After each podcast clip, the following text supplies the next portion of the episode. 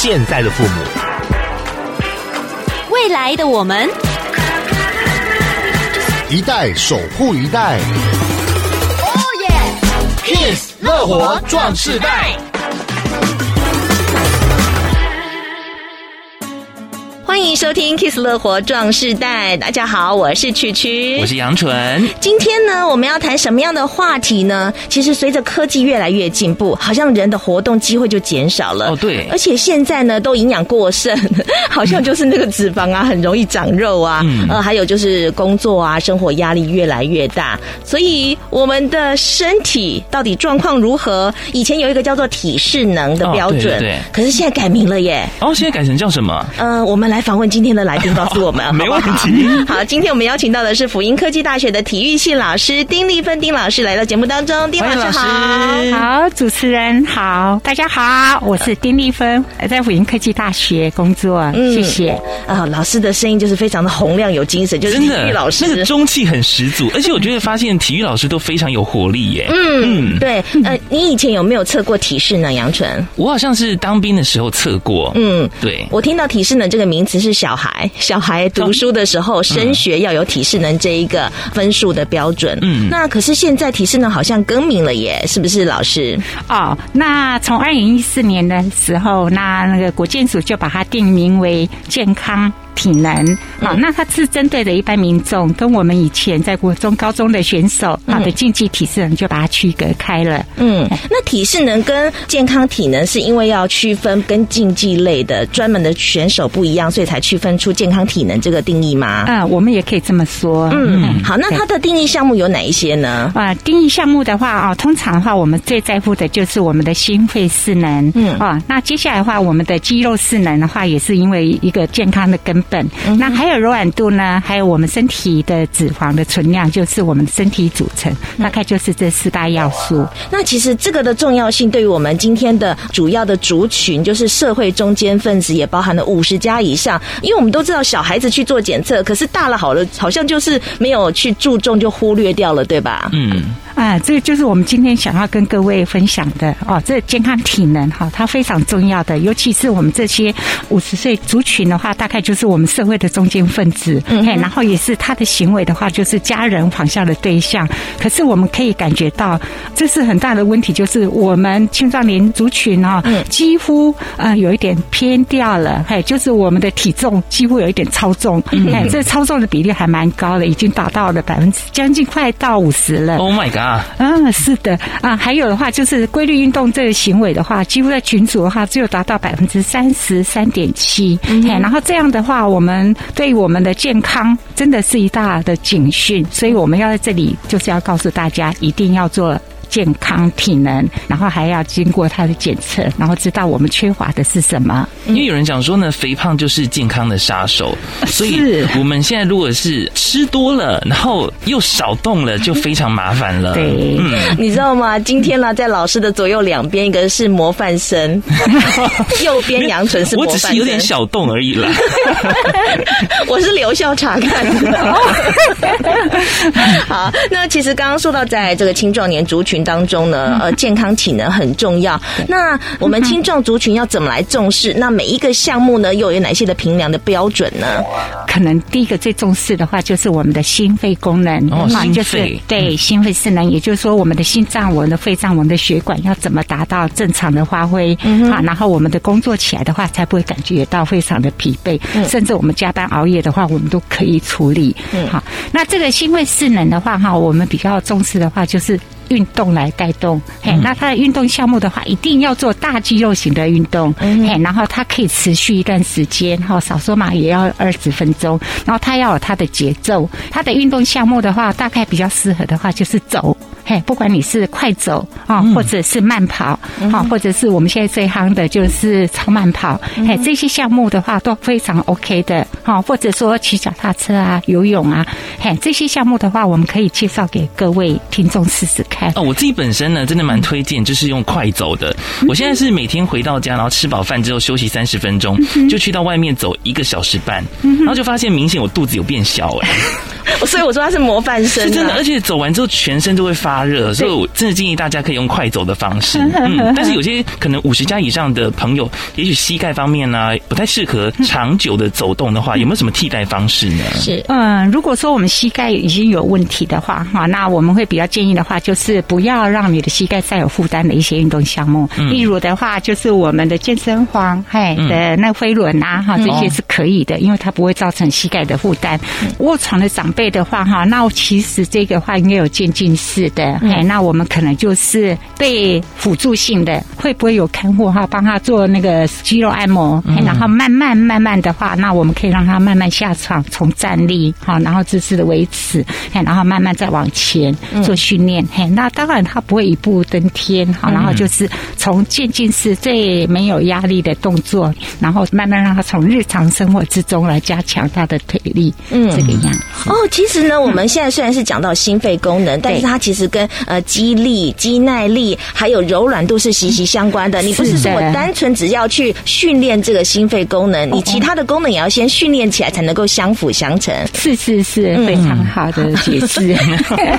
那心肺功能有什么样的检测的一个方式呢？心肺功能的话，因为它有蛮多项的哈，因为它照着不同年龄层哈，然后例如说在国高中哈，甚至在二十三岁以前的话，我们做的就是，嘿，男生就跑一千六，那女生嘛就是跑八百，八百的跑走。嘿，那超过于六十五岁的话，高龄组的话，我们用的是比较安全性的两分钟的原地踏步。嘿，那在于二十三岁到六十四岁之间的话，那我们就有用的是三分钟的登阶，就是你在一个台阶三十五公分的高度，然后一分钟上下二十四次，嘿，用这样的频率，然后。测量三分钟以后，去量后面的三段的三十秒，去套入公式，然后比对教育部体适能的长模，嗯，然后来评量你大概的话达到的标准是在哪里，很优或者真的是待加强。嗯，其实我正在想说，我们好像去健康检查去医院好像都没有量过，所以我都想说，到底体适能要怎么量啊？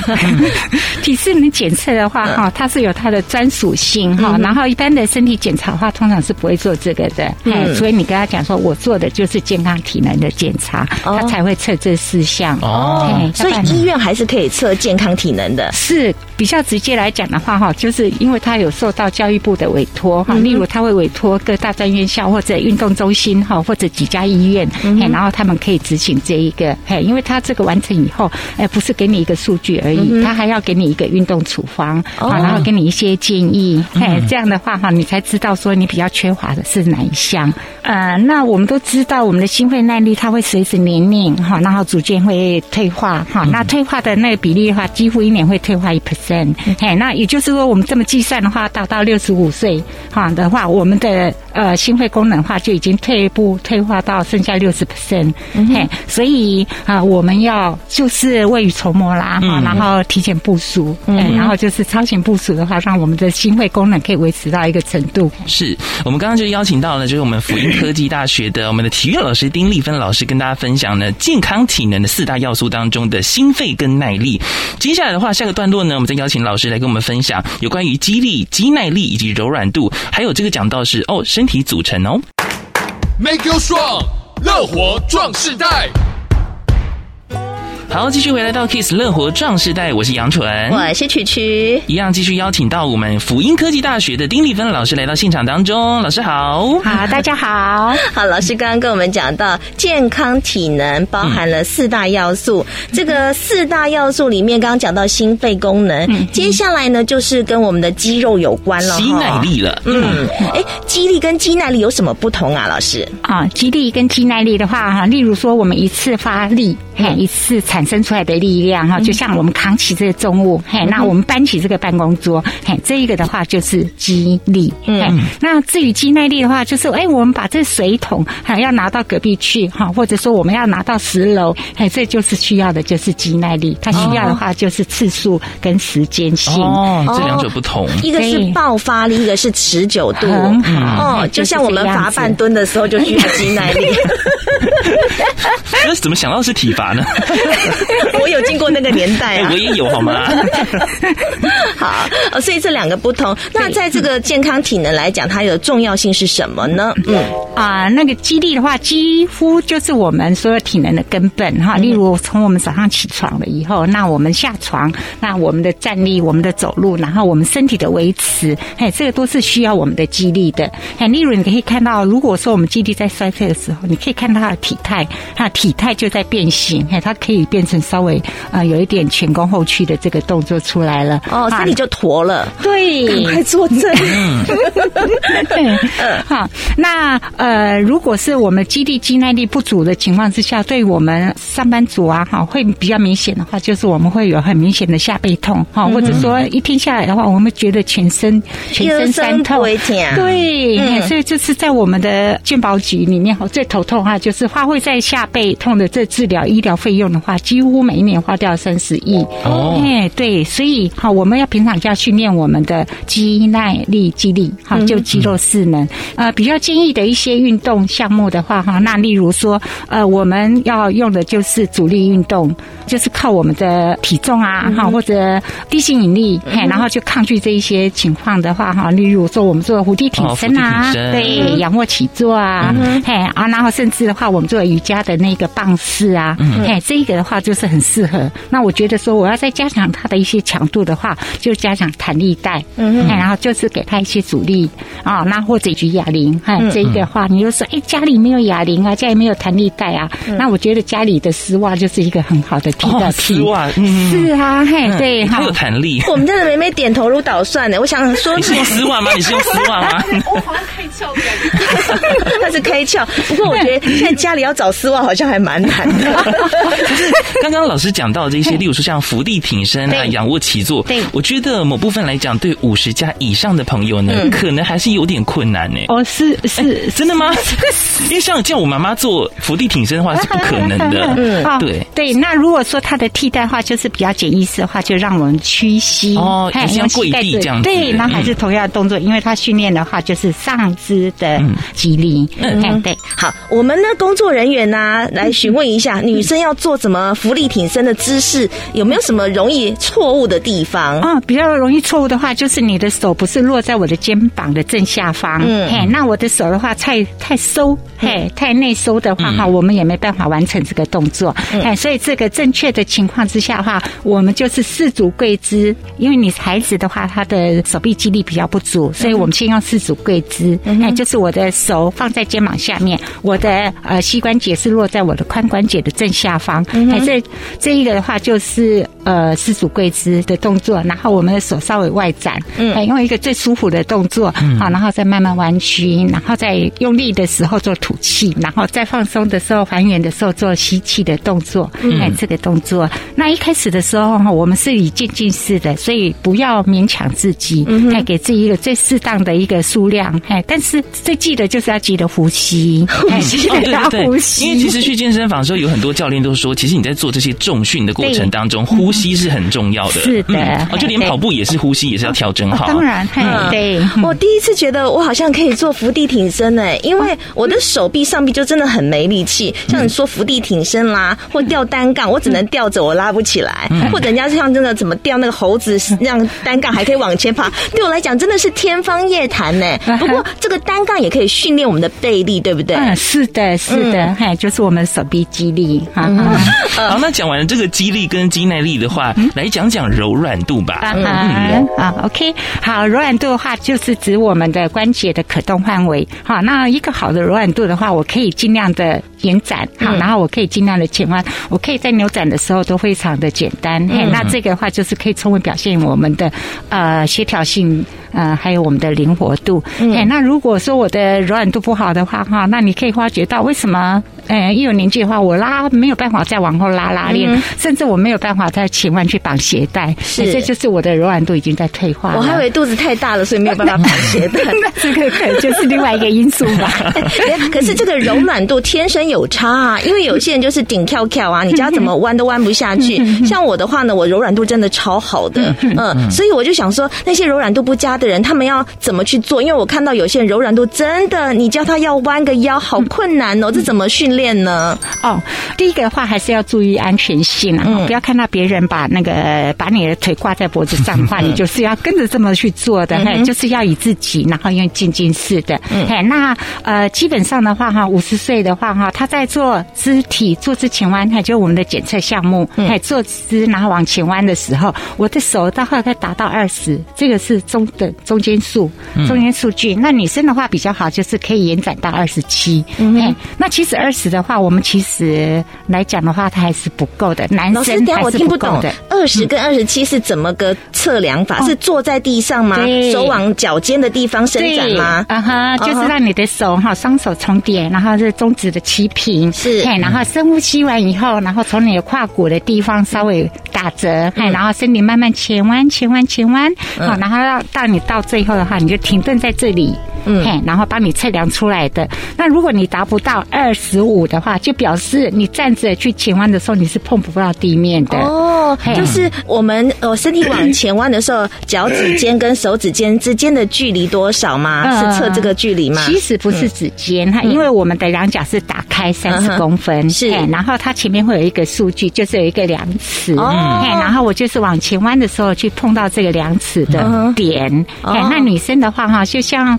柔软度很好的话，大概就是在四十几、五十，呃，五十的话，几乎很不可能的哈。嗯、那呃，那男生的话哈，大概的话能达到二十五的话也 OK 了。这也是要到专业场所去测才测得了嘛。是的，嘿，所以我们呃非常期望哈各位听众，嘿，哎，如果可以的话，三个月就是到体适能检测站哈去做一下检测，了解一下自己适能的进步或者在衰退中。好，那体适能平常怎么自我锻炼呢？就是柔软度这个部分。呃，基本上的话，我们的瑜伽非常有帮助。嗯，嘿，那我们的毛巾操，嘿，这一个也是非常有帮助的。啊、呃，通常我们使用的话，就是静态的伸展，哎，跟动态的伸展，就是伸展操。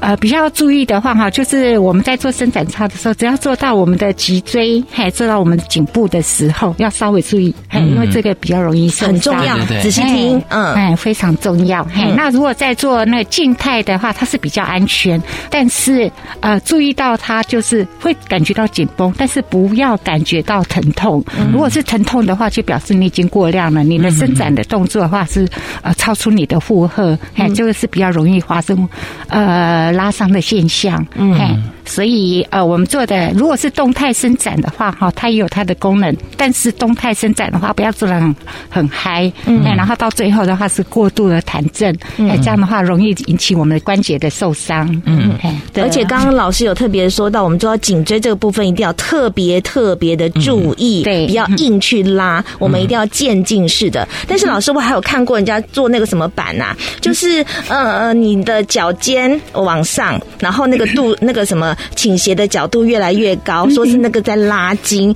什么拉筋一寸长寿多少年之类的，那个也算是训练柔软度的一种吗？呃，是的，他在训练我们的那个踝关节的柔软度。嘿，然后啊、呃，这个动作的话哈，我会比较平常我们要了解我们自己的那个踝关节柔软度的话哈，你可以注意到，就是说你把你的脚丫子压平，嗯，然后我的角度一定要大于一百二十度。哎，如果我的脚没有办法大于一百二十度的话。嘿，那就表示我的踝关节的柔软度是不足的。嗯哼，嘿，那我把我的脚丫子翘起来的情况之下，我这角度要小于九十度。嗯哼，嘿，这就是也可以这样子，先了解一下我们的踝关节柔软度。如果不 OK 的话，那那个动作的话，那在开始的话，我们的倾斜角度的话，可能要稍微大一点。哦，然后再慢慢慢慢慢慢哈，再把它呃再缩小它的角度。哦，你在做这个踏板之前，那个叫什么踏板啊？哈、嗯，反正就就是你要先测量你的脚的。踝关节，也就是说呢，你坐着，然后你要把你的脚哦，就是脚背，先看能不能竖起来，对。小于跟你的小腿里面可以可不可以小于九十度？然后呢，再往前压，靠地板压，就是你的呃脚背哈，再往下哈，往地板的方向，能不能超过一百二十度？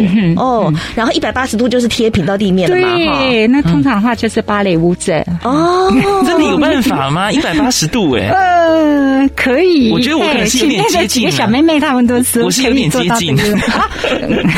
你有 柔软度也是蛮好的。哦，是。对啊，芭蕾舞者真厉害，身体的柔软度，不然他们那个劈腿这样啪就劈下去了，对不对？对啊。所以那也是训练而来的。他们运动的素质就是需要他们的软度，所以我们都要慢慢靠着训练渐进式的达到，而不是一触可及的。对。好，我们这一段访问呢，谢谢老师来跟我们讲，呃，我们的体呃健康体能的四大要素当中的肌力、肌耐力还有柔软度。但是呢，我们常常以前在呃做体适能的时候，还有量什么 BMI 呀、身体脂肪什么五维博呀，哎，到健康体能不重要了吗？还是很重要嘛，对不对？刚刚杨总有说，肥胖是身体的健康杀手，没错。所以我们等会再来继续访问福音科技大学的体育老师丁立芬丁老师。Make you strong，乐活壮世代。继续回到 Kiss 乐活壮士带，我是曲曲，我是杨纯。我们今天在节目当中的来宾呢，是辅音科技大学的体育老师丁立芬丁老师。刚刚教我们好多的运动哦，嗯，而且呢，告诉我们现在呢，其实从二零一四年开始把体适能改为叫做健康体能。其实它有一些不同，就是我们要跟专业的运动选手、嗯、他们的竞技体能做区隔。嗯，但是我记得我以前听到的体适能啊，都有一个什么 BMI 值啊，那现在改健康体能就不用再呃量测计算这个 BMI 值了吗？呃，基本上的话哈，BMI 的话，它就是我们的体重除以身高，所以它还是要测量的。嗯，哎，那可能就是因为它还是有一些受限。嗯，受限于的话，就是一般发育中的小孩，嘿，或者说孕妇啦，哈，或者运动员呐，嘿，运动员的话，体重一定比较重嘛。啊，那还有的话就是长辈，他通常的话就不在这个范围之中。嗯，那我们就是必须还要有一些辅助的，嘿，就是像我们的腰围、臀围，然后来。了解你全身，嗯，哎，全身的脂肪所占的百分比。对，老师，你刚刚说到，呃，运动员体重比较重，那有些人都说啊，我是骨头重，那有些人说我是什么什么重，但是你骨头重也没那么重吧？其实我觉得这身体组成就很重要，你是哪个东西多嘛，对不对？嗯，这有没有一个什么数据可以让我们参考？基本上来讲的话，哈，因为我们身体组成它就来自于我们的肌肉，嘿，然后我们的骨头，嘿，然后我们的脂肪，嘿。在脂肪的话，我们希望它是达到一个容许的范围，是。然后接下来的话就是水分，是啊。那其实我们在量身体组成的话，最重要的话就是平量我们的体脂肪。哎、嗯，这体脂肪就是脂肪在你的体重的百分之几。哎、嗯，那比较理想的数据的话，哈，那你男生的话就是以十五正负五之间，哎、嗯，这是容许范围。那女生的话就是二十正负五，哎，所以一般年轻者的话，他们女生的上限的话就是到二十五 percent。那男生的话哈，就是尽量的话，就是在二十 percent 之内。好，那如果以体脂占十七的话，好，那他就会维持非常优美的体态，还有他的线条。所以，老师，你刚刚说的那个是体脂肪的部分。对啊，哦，那跟 BMI 有什么不一样呢？BMI 的话，就是我们身高体重而已。嘿，那它还是有受限，有局限于一些四大啊，就是小孩子嘛，嘿，然后或者长辈嘛，嗯，或者孕妇嘛，嘿，然后或者运动员呐。哎，那 BMI 的话，它就没有办法这样子参照。嗯、那呃，我们身体组成的话，最重要的话就是要考量体脂肪在我们身体所占的比例。嗯，哎，那基本上的话哈，呃，女孩子的话哈，就是在二十正负五，也就十五到二十五之间是 OK 的，是是可以容许的。那男生的话吧，就是以十五正负五，哎，所以男生的上限的话，就是尽量不要超过二十。哦，嘿，那我超标很久了耶。我想说。哦，老师刚刚一直看，我想说还好，我现在已经十八了。杨纯一直很标准，而且他持续都有在做健身，嗯、所以呢，他我说他是这一集的模范生就是这样子。所以我们现在呢，如果有超标的人，都要开始注意一下自己的体脂肪，嗯、因为体脂肪如果太高的话，嗯、也就是呃我们常说的那个代谢症候群有量腰围嘛，对它会影响所及是身体哪个部分的健康呢？那腰围的话，男生的话，我们尽量不要超过九十。十公分，嘿，那我们常常的话就是腰围八九十，健康长维持，嘿，就是要呃尽量维持在这个数据之内，嗯。啊，那呃如果是腰围过大的话，那通常我们就知道很明显的话就是腹部脂肪堆积过多，嗯，嘿，不过关于这个体脂肪的话，有些人当然就我们假如说呃看起来比较有福态一点点点的朋友，也许体脂肪真的是会比较高一点，没错。但是有些是明明很瘦，但他体脂肪很多，哎，嗯，对，所以他有的是皮下脂肪，嗯，然后有的话是集中会在我们的腹部，哎，所以这个的话还是要经过检测。对，那这体脂呢？现在体重计都很方便，你只要买一台有体脂计的体重机，你就可以知道你的体脂多少了，对不对？对，啊，好，所以呢，每天都要注意一下，平常量测这三个数据是非常重要的。是，好，老师，我们要维持身体健康，尤其呢良好的健康体能，我们要在平常日常生活当中呃注意哪一些呢？或者是说有没有一些建议呢？呃，我每次讲到这一点的话，嗯、我们同学的话就是很喜欢笑我。为什么？觉得，哎，因为我常常跟他们讲哈，就是说，哎，你们的电梯在哪？我说我从来不晓得电梯在哪里，我都是用爬楼梯，哎、嗯，就是让我们的运动生活化，哎、嗯，然后呃，生活运动化，哎，就例如说，我告诉他们，就是哎，你们要开始走楼梯啊，哦，或者你们到大卖场买东西的时候，就尽量把你们车子停远一点呐，哎，然后可以去走路培养心肺功能，然后就提着东西回来哈。就培养我的肌耐力，哎，就是随时让你的运动带入你的生活之中，嗯、嘿。那至于说哦，提早那个捷运站下车啊，然后走路回家哈，这都是一个很好的方式。嘿，那我常常告诉同学，哎，你们要在刷牙的时候要蹲马步，马步蹲好，嘿，然后就开始 嘿才刷牙，哎，或者说你们在看电视的时候，一看到广告时间，然后就赶快来做深蹲，嘿，就同学他就瞪我白眼。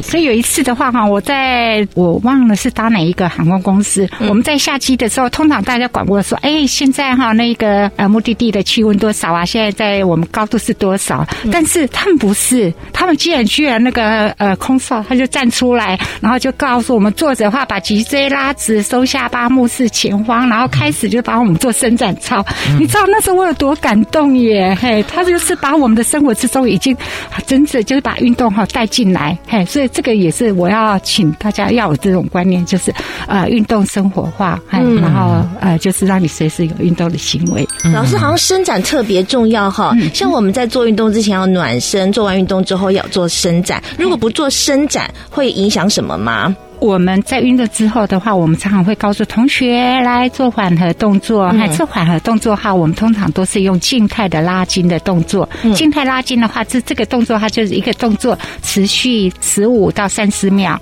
哎，那这个动作的话，就最重要的就是让我们肌肉恢复到我们该有的张力、该有的弹性。嗯哼，如果我们没有做这些动作的话，你会发觉到我的腰酸背痛会延续到更多的时间，嘿、嗯，更多的天数。嗯，我们小时候有做过就是早上起来上学就做体操，有没有健康操？可是现在呢，早上出门来不及了，赶快就刷牙洗脸，衣服穿好就上班了。